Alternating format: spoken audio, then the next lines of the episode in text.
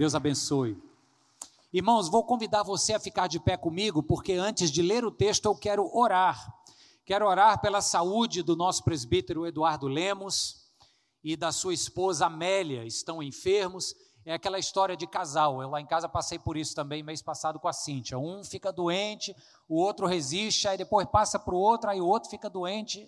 Então eles estão nesse ciclo aí. Vamos orar pelo presbítero Eduardo, em nome de Jesus. Pai querido, nós, como comunidade, Deus, como povo do Senhor, te apresentamos a vida do teu servo, presbítero Eduardo, da tua serva Amélia, casal tão querido, meu Deus que serve de tanta referência para nós aqui na comunidade. Pedimos, ó Deus, que a tua bênção de cura visite aquela casa, Senhor, e restaure por completo esses teus filhos amados. Oro, meu Pai, por todos os demais que estão aqui hoje, que se porventura, ó Deus, qualquer mal-estar, qualquer, ó Deus, limitação física esteja sobre suas vidas, nós te pedimos que haja cura neste lugar, Pai. Em nome de Jesus, a tua igreja ora e diz amém. Ainda de pé, eu quero ler com vocês o capítulo 2 do livro de Atos dos Apóstolos. Atos dos Apóstolos, capítulo 2, a partir do verso 42. Esse talvez seja um dos textos mais conhecidos do Novo Testamento. Diz assim: Eles, eles quem? os primeiros cristãos. Nós estamos aqui no século I. Jesus Cristo assunto aos céus, o Espírito Santo soprado sobre as primeiras testemunhas do ministério de Cristo, a igreja cristã formada na terra. Então, eles se dedicavam ao ensino dos apóstolos e à comunhão, ao partir do pão e às orações. Todos estavam cheios de temor e muitas maravilhas e sinais eram feitos pelos apóstolos. Os que criam mantinham-se unidos e tinham tudo em comum. Vencendo, vendendo suas propriedades e bens, distribuíam a cada um conforme sua necessidade.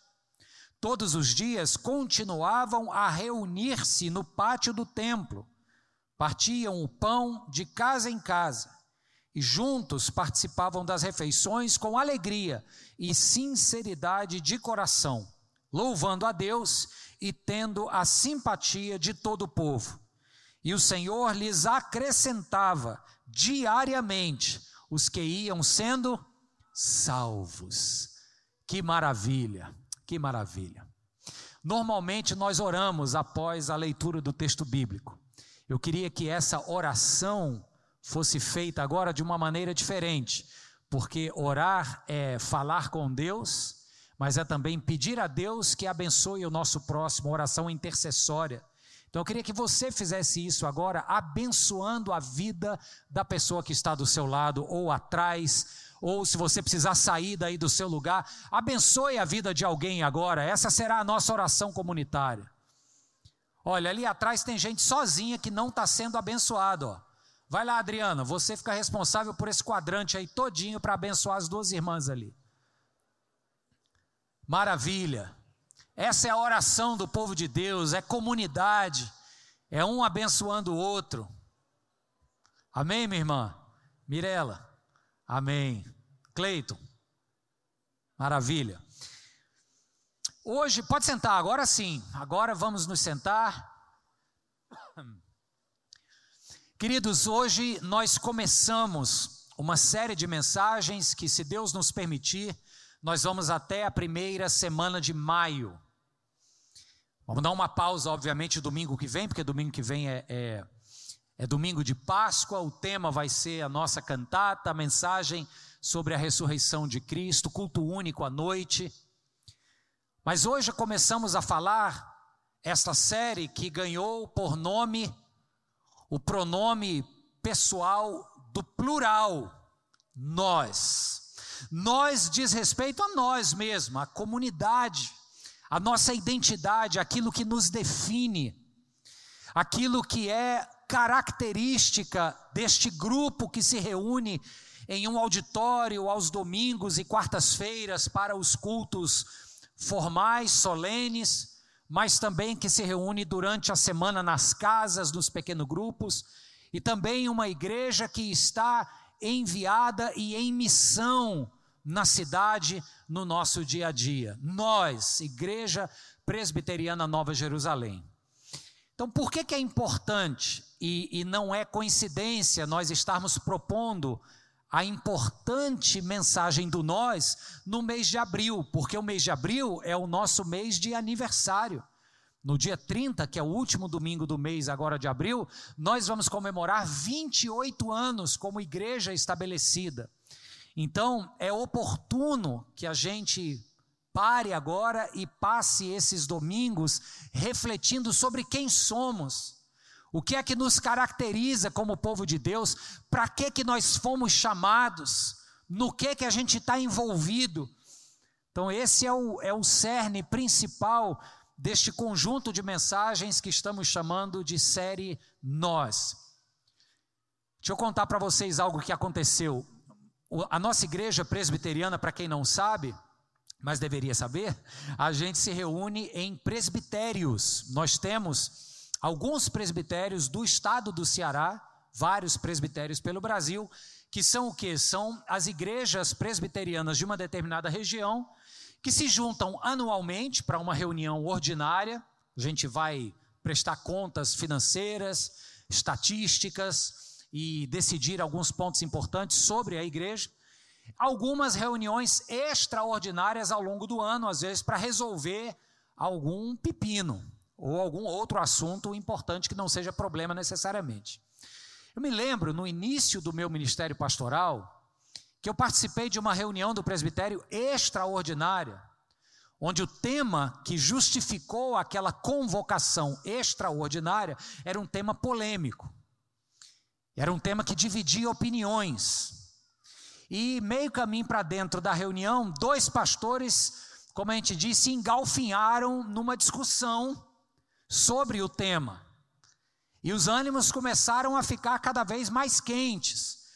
E uma discussão temática, uma discordância temática, já estava quase virando um, um embate mais caloroso que se não fosse a intervenção de um terceiro colega, talvez tivesse ido às vias de fato. Hoje eu conto como comédia, mas foi meio vergonhoso na época. Mas esse terceiro colega chegou para apartar a discussão e ele disse algo interessante e importante. Ele disse assim: Olha, para vocês aí, parem. Independente de opiniões que divergem, nós temos que lembrar que a gente joga no mesmo time, que a gente faz parte do mesmo grupo, que a gente está indo na mesma direção. Tá claro, gente? E aí se fez paz, um pastor olhou para o outro, imediatamente o Espírito Santo veio ali de maneira conciliatória e um pediu perdão para o outro e nós nos abraçamos ali como ministros no presbitério e a reunião seguiu.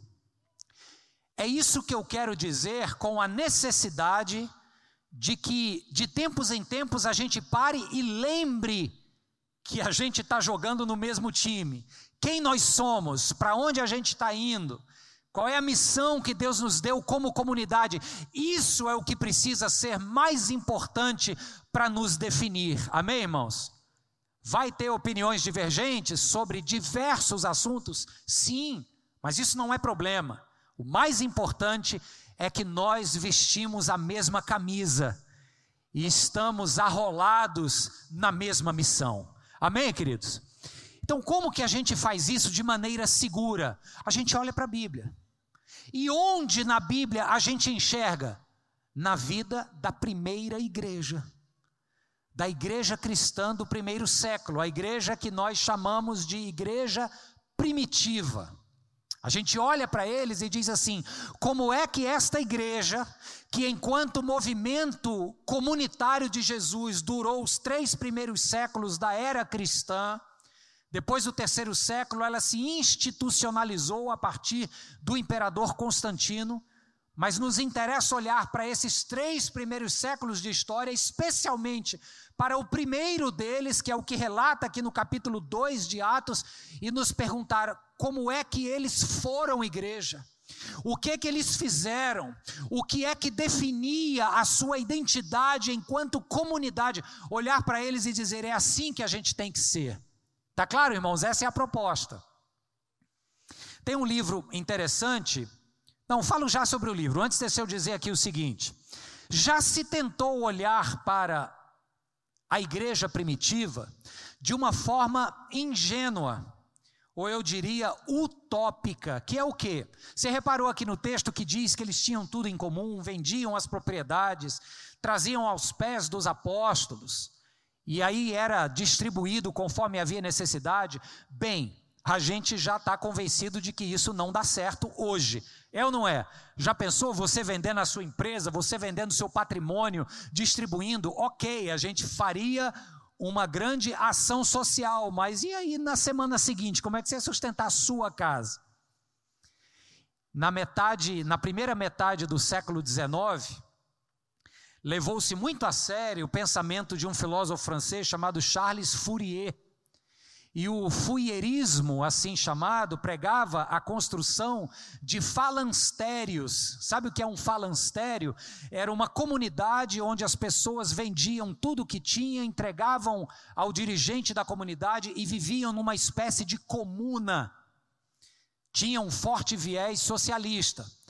As ideias do, do filósofo francês, do Fourier, influenciaram um grupo revolucionário da Igreja Ortodoxa Russa. Nas décadas de 1840 a 1860, muitos grupos revolucionários tentaram fundar uma espécie de movimento socialista cristão, onde as comunidades deveriam viver desta forma parecida com os falancérios. Resultado: não deu certo, não funciona. Até porque o czar russo, na época, assim sublimou todas essas iniciativas de revoltas e revoluções. A gente viu na história recente do Brasil, especialmente décadas de 60 e 70, no Brasil, o surgimento das comunidades eclesiais de base, que também tinham este forte apelo socialista, uma grande ênfase nos menos favorecidos e um repúdio a camada rica da sociedade, um, quase que um ímpeto de vender tudo, distribuir, dar aos pobres. A gente entende que existe uma intenção boa, mas a história já mostrou que não funciona na prática. Então, eu estou fazendo esse parênteses de cuidado apenas para dizer que nós não estamos aqui de maneira ingênua ou utópica, olhando para a igreja primitiva e dizendo, vamos ser daquele jeito ali, bora vender tudo e vamos viver numa comuna. Não é isso, isso não funcionaria. O ser humano já se mostrou marcado demais pelo pecado para que em pouco tempo alguém se levantasse como dono dessa comuna e aí os governos totalitários de grande tirania da história se marcaram exatamente por isso. Então não dá certo. O que, é que a gente quer fazer olhando para a igreja primitiva? A gente quer encontrar lá princípios, não imitar o modelo que tem sim um porquê na história social e econômica do século I em Jerusalém, que nem vem ao caso aqui, mas tem um contexto para que isso aqui que a gente leu acontecesse lá. Mas como o nosso contexto social, econômico, educacional é outro hoje, a gente não poderia propor a irresponsabilidade de copiar um modelo. A gente quer ser influenciado por princípios. Amém, irmãos? Isso é muito importante que a gente entenda no início desta série Nós, porque ao longo das próximas semanas a gente vai olhar para esta igreja do primeiro século e buscar princípios. Só nesse trecho que nós lemos agora, a gente já identifica alguns princípios e eu já vou adiantá-los aqui para você. Hoje nós vamos falar sobre este princípio do ajuntamento da reunião congregacional que nós estamos fazendo aqui. Você reparou no texto que eles estavam diariamente unânimes, reunidos no templo? Percebeu isso, sim ou não? Esse é um princípio. Naquele momento, era o templo, eles vinham de um costume judaico de em Jerusalém irem ao templo três vezes ao dia fazer suas orações Mas nós trazemos para a nossa realidade hoje e vemos esse princípio inegociável de um povo que valoriza uma reunião coletiva, pública, onde o nome de Jesus é exaltado. Tem o princípio também da adoração, tem o princípio do pertencimento, o princípio do crescimento numérico e do crescimento espiritual, maturidade, eles perseveravam na doutrina dos apóstolos, lembra disso? Ou seja, havia crescimento, as escrituras, os ensinamentos estavam sendo estudados. O princípio do serviço ao próximo, o princípio do impacto no mundo. Então, tudo isso caracterizou a igreja do primeiro século e até hoje precisa estar caracterizando a igreja do século 21. Amém, irmãos? Então, o primeiro princípio, o ajuntamento, é sobre ele que nós vamos falar aqui hoje. E aí eu vou ler agora um único versículo da carta aos Hebreus. Pode acompanhar aqui na projeção. Quem está em casa vai aparecer aqui embaixo. E diz assim o capítulo 10 da carta aos Hebreus, já uma igreja consolidada no primeiro século. E no verso 25, o autor sagrado diz assim: Não deixemos de reunir-nos como igreja, segundo o costume de alguns, mas encorajemo-nos uns aos outros, ainda mais quando vocês veem que se aproxima o dia o dia aí com D maiúsculo, se aproxima o dia da volta do Senhor. Sim, porque Jesus aqui já foi assunto aos céus. E ele disse: Eu vou, mas eu volto. Então a comunidade cristã vivia nessa eminência da volta do Senhor. Então o autor sagrado está dizendo aqui: ó, não vamos abrir mão deste princípio tão importante da reunião comunitária e congregacional, porque a qualquer momento o Senhor vai voltar. Mas enquanto ele não volta, ele diz aqui: nesta reunião vocês se encorajam uns aos outros. E o encorajamento é uma das coisas que acontece quando a gente resolve sair de casa num domingo chuvoso e vir para um culto público, como esse que nós estamos vivenciando aqui. E, gente, eu digo isso num contexto de pós-pandemia. Por que, que é importante situar? Porque durante a pandemia a gente ficou em casa. As igrejas tiveram que se reinventar para fazer com que as imagens, o som do culto chegasse até a sua casa. Foi um tempo diferente, mas foi interessante para a gente ver que também podemos cultuar lá no sofá de casa e ver que o espaço sagrado é o nosso espaço doméstico. Foi interessante mas para todo bônus tem um tem um ônus. O bônus é que ninguém deixou de ouvir a palavra e de cultuar no conforto de casa devido ao isolamento social.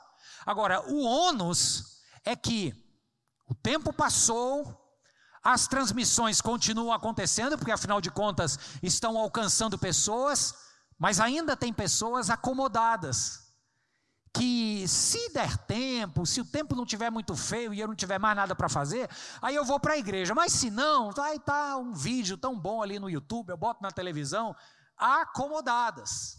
Então esse ônus, a igreja está pagando esse preço, porque este que se acomoda e que se acostumou ao conforto da transmissão online, vai perder elementos muito importantes que só acontecem no ajuntamento presencial.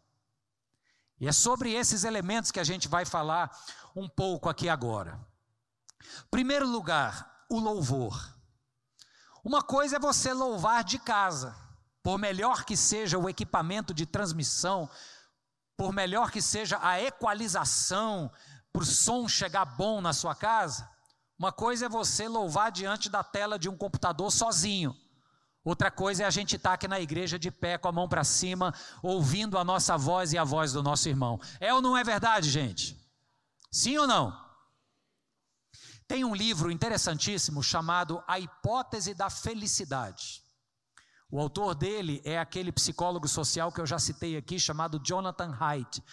Ele traz uma informação nesse livro interessante que também está naquele outro livro que eu já citei, chamado A Mente Moralista. O que é que este cientista social diz? Ele fala sobre o que acontece a um grupo quando esse grupo canta junto. Ele não está falando de louvor, ele está falando da prática de um grupo estar junto e cantar. Pode ser as crianças na escola, pode ser o soldado no quartel, pode ser um grupo de atividades da sua empresa, pode ser um auditório de uma igreja. Ele diz assim: que quando as pessoas cantam juntos, se cria um sentimento de conexão e pertencimento ao grupo. Faz sentido? O que mais que ele diz? Aí você me diz se faz sentido ou não. Quando se cria esse sentimento de conexão e pertencimento, você cria o que ele chama de intencionalidade compartilhada. Em algum momento a gente percebe que está seguindo na mesma direção, nós estamos sendo intencionais no mesmo propósito e na mesma missão. Faz sentido, sim ou não? Ele diz ainda, baseado em muitas pesquisas, que o canto em grupo pode ser uma ferramenta poderosa para construir comunidade e promover emoções positivas. É uma grande verdade essa. Ele diz ainda que no ajuntamento de pessoas você fortalece vínculos sociais. Tá tudo certo até então, não tá, gente? Esse homem se declara ateu. Mas ele está falando de uma perspectiva científica sobre este fenômeno de pessoas se colocarem juntas no mesmo ambiente e cantarem. Agora você eleva essas verdades à enésima potência que vai lhe explicar o que acontece no louvor do ajuntamento público. Porque aí a gente está cantando, mas nós estamos cantando verdades que exaltam ao Criador dos céus e da terra. A história aí agora é outra. Você imagina só o senso de unidade desta igreja e de propósito compartilhado. O que é que a gente canta quando a gente se reúne aqui? Vamos lá, nós falamos agora há pouco nesta última música. Vem e sopra sobre nós o teu sopro o que, que, é isso? Quem não é da igreja, quem não conhece a Bíblia, vai pensar: como assim? Quem vai soprar o que em quem? Ah, é porque está na Bíblia que Deus soprou do seu espírito sobre a primeira igreja, e esta igreja, então, soprada do espírito, se encheu da comissão para ir ao mundo e fazer discípulos. Ah, então ele está falando aqui do Espírito Santo que sopra sobre a igreja. Está na Bíblia. Quando a gente diz, Tu és o Senhor de toda a história, hoje, sempre e como foste outrora, ou seja, é esse Deus que age na história, de onde vem isso? Da Bíblia, das tradições do cristianismo. Então, quando a gente canta, a gente não só está promovendo tudo aquilo de bom que um canto coletivo faz, como estamos louvando a Deus e estamos afirmando verdades poderosas a respeito desse Deus, a respeito da nossa comunidade, a respeito da nossa missão. É muito poderoso isso, irmãos. Sim ou não? Amém. Bem, agora, eu falei para você da abordagem científica. Mas tem uma outra abordagem sobre o louvor, que é o que eu disse lá, elevado à enésima potência. É que quando a gente canta e louva ao Senhor, algo mais do que apenas bem-estar acontece. Algo mais do que apenas verdades bíblicas serem professadas toma lugar. O capítulo 16 do livro de Atos dos Apóstolos nos fala sobre esse algo mais. Eu vou ler para vocês apenas o verso 25, Atos 16, verso 25. É Lucas quem está registrando o que aconteceu na jornada do apóstolo Paulo e do seu companheiro de prisão, Silas, companheiro de missão, mas aqui de prisão. Diz aqui no verso 25 que por volta da meia-noite, Paulo e Silas estavam orando e cantando hinos a Deus. Onde que eles estavam? Na prisão.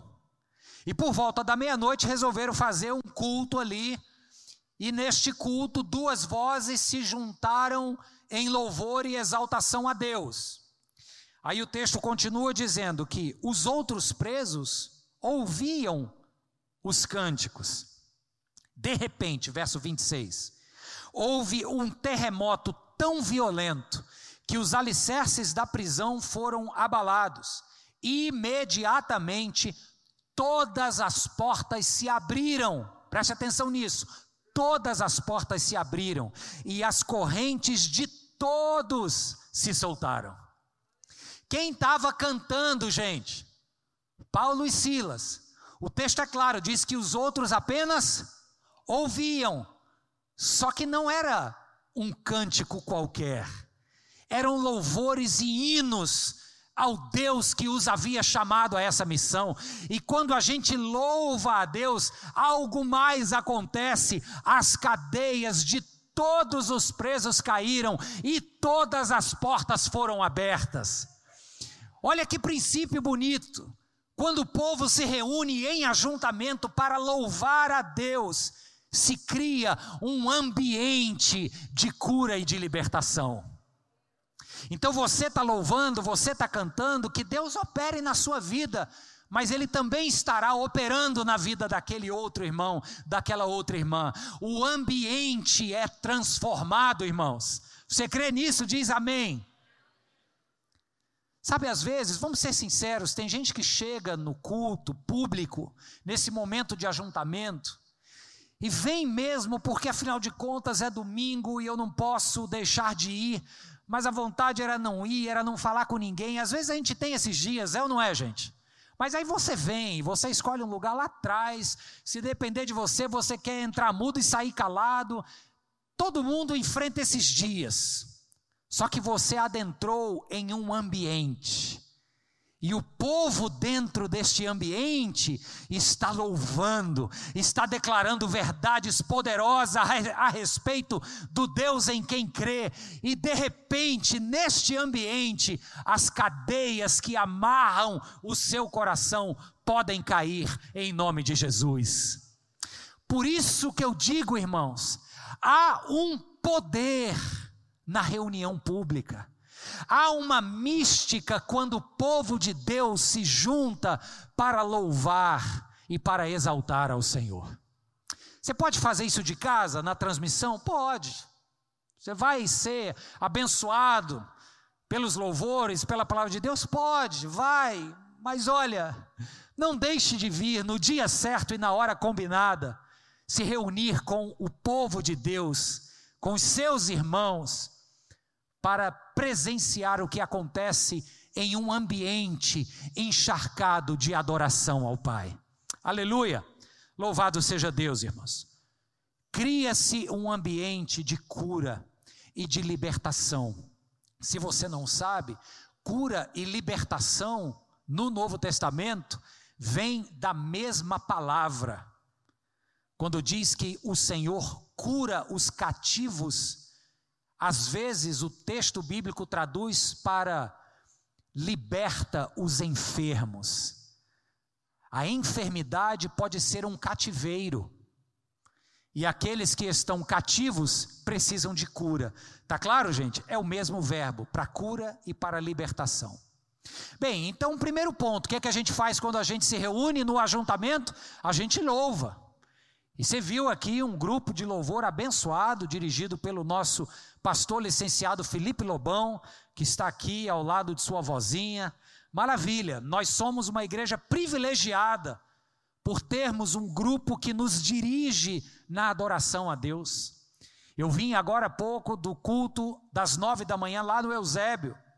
Um grupo também está se formando e a Sara nos conduziu igualmente ungida para afirmarmos essas verdades que derramam cura e libertação no meio do povo.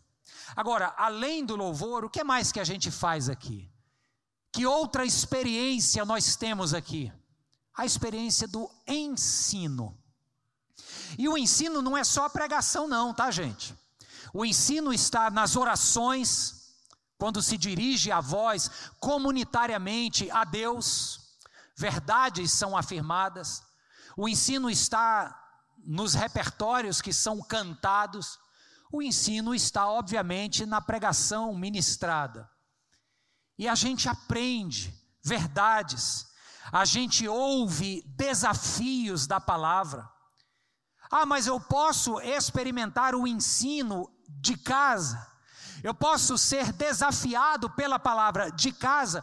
Pode, meu irmão, é verdade, mas considere o que é que acontece quando este ensino é experimentado por você aqui na comunidade. Sabe o que é que acontece? É mais ou menos assim, ó. Você ouve uma verdade, aquela verdade te desafia, em certo ponto ela até te confronta, te deixa inquieto, te desestabiliza na sua zona de conforto, e por um momento você pode pensar assim: puxa, isso é difícil de colocar em prática. Só que no momento em que você pensa isso, você abre o olho e olha para o lado, e tem centenas de outras pessoas ouvindo a mesma verdade, e sendo desafiada por essa mesma verdade. Sabe o que, que isso faz? Isso acalma o seu coração e diz assim: eu não estou sozinho nesse desafio. Junto com o meu irmão, junto com a minha comunidade, a gente consegue ir mais longe. Amém, queridos? É aquela frase meio clichê, mas é muito verdadeira. Sozinho a gente pode até ir mais rápido, mas juntos a gente certamente vai bem mais longe. Verdades bíblicas ao nosso coração, muitas delas serão difíceis de serem levadas adiante se você não estiver inserido num contexto de comunidade, você precisa enxergar outra pessoa tentando validar e viver o mesmo desafio que você está tentando. Isso é pedagógico, isso é o valor de um ensino trazido dentro do ambiente da comunidade. Tá claro, gente? Oh, deixa eu dar um exemplo para você aqui da nossa vida real. Durante muitos anos, eu fui corredor, né? Ou pelo menos tentei correr, corrida de rua.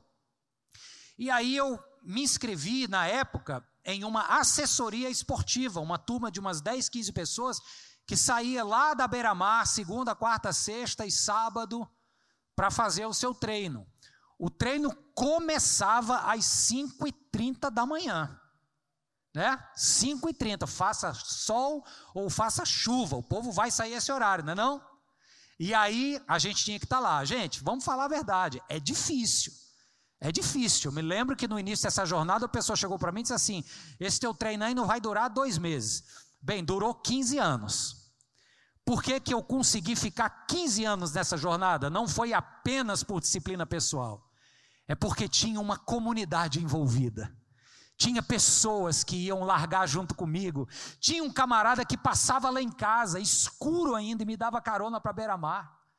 Teve um outro que anos depois disse assim: Eu só fui porque você passava lá em casa. Era eu que pegava, depois o tempo passou.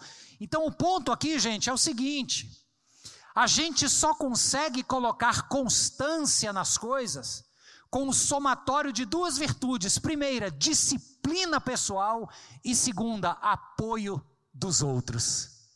Então tem que ter gente na caminhada para que você leve adiante as verdades e os desafios bíblicos que você recebe numa pregação dessa ou na leitura da palavra de Deus. Quem concorda diz amém. Por isso não abra mão do valor, da beleza, do poder que há no ajuntamento. A comunidade lá dos primeiros cristãos, diz lá o texto que estava unânime, diariamente no templo. A gente quer o princípio, ninguém aqui está é, sendo chamado para vir todo dia para a igreja, não é essa a ideia, mas qual é o princípio? É não abrirmos mão de estarmos no culto presencial, porque aqui, no culto presencial, existe uma mística na hora do louvor, existe um fortalecimento mútuo na hora do ensino. Aleluia! E tem uma terceira coisa que acontece no culto público, e com ela eu termino. É a celebração da ceia do Senhor. Porque à mesa nós somos lembrados o que foi feito por nós para que nós pudéssemos caminhar a jornada cristã. E a gente faz isso no culto público. Em casos absolutamente excepcionais, a ceia é levada no lar por algum pastor da igreja quando o irmão está enfermo ou impossibilitado por algum motivo de vir à igreja. Mas, em regra, a ceia é para ser experimentada e desfrutada no ambiente comunitário. Porque é no ambiente comunitário onde nós somos fortalecidos pela verdade da morte e ressurreição de Cristo, em favor daqueles a quem ele salvou. Aleluia, irmãos. Os discípulos a caminho de Emaús caminharam com Jesus sem saber que era Jesus. Eu estou lendo aqui de cabeça o Evangelho de Lucas, capítulo 25. E não perceberam que era Jesus, enquanto ao longo do caminho Jesus lhes expunha as Escrituras. Somente quando chegaram em casa e foram cear, não era a santa ceia de uma igreja, era uma comida para repor as forças e energia. Mas simbolicamente virou um momento eucarístico, porque Jesus parte o pão. E o texto de Lucas 25 diz que quando o pão é partido, os olhos deles se abrem.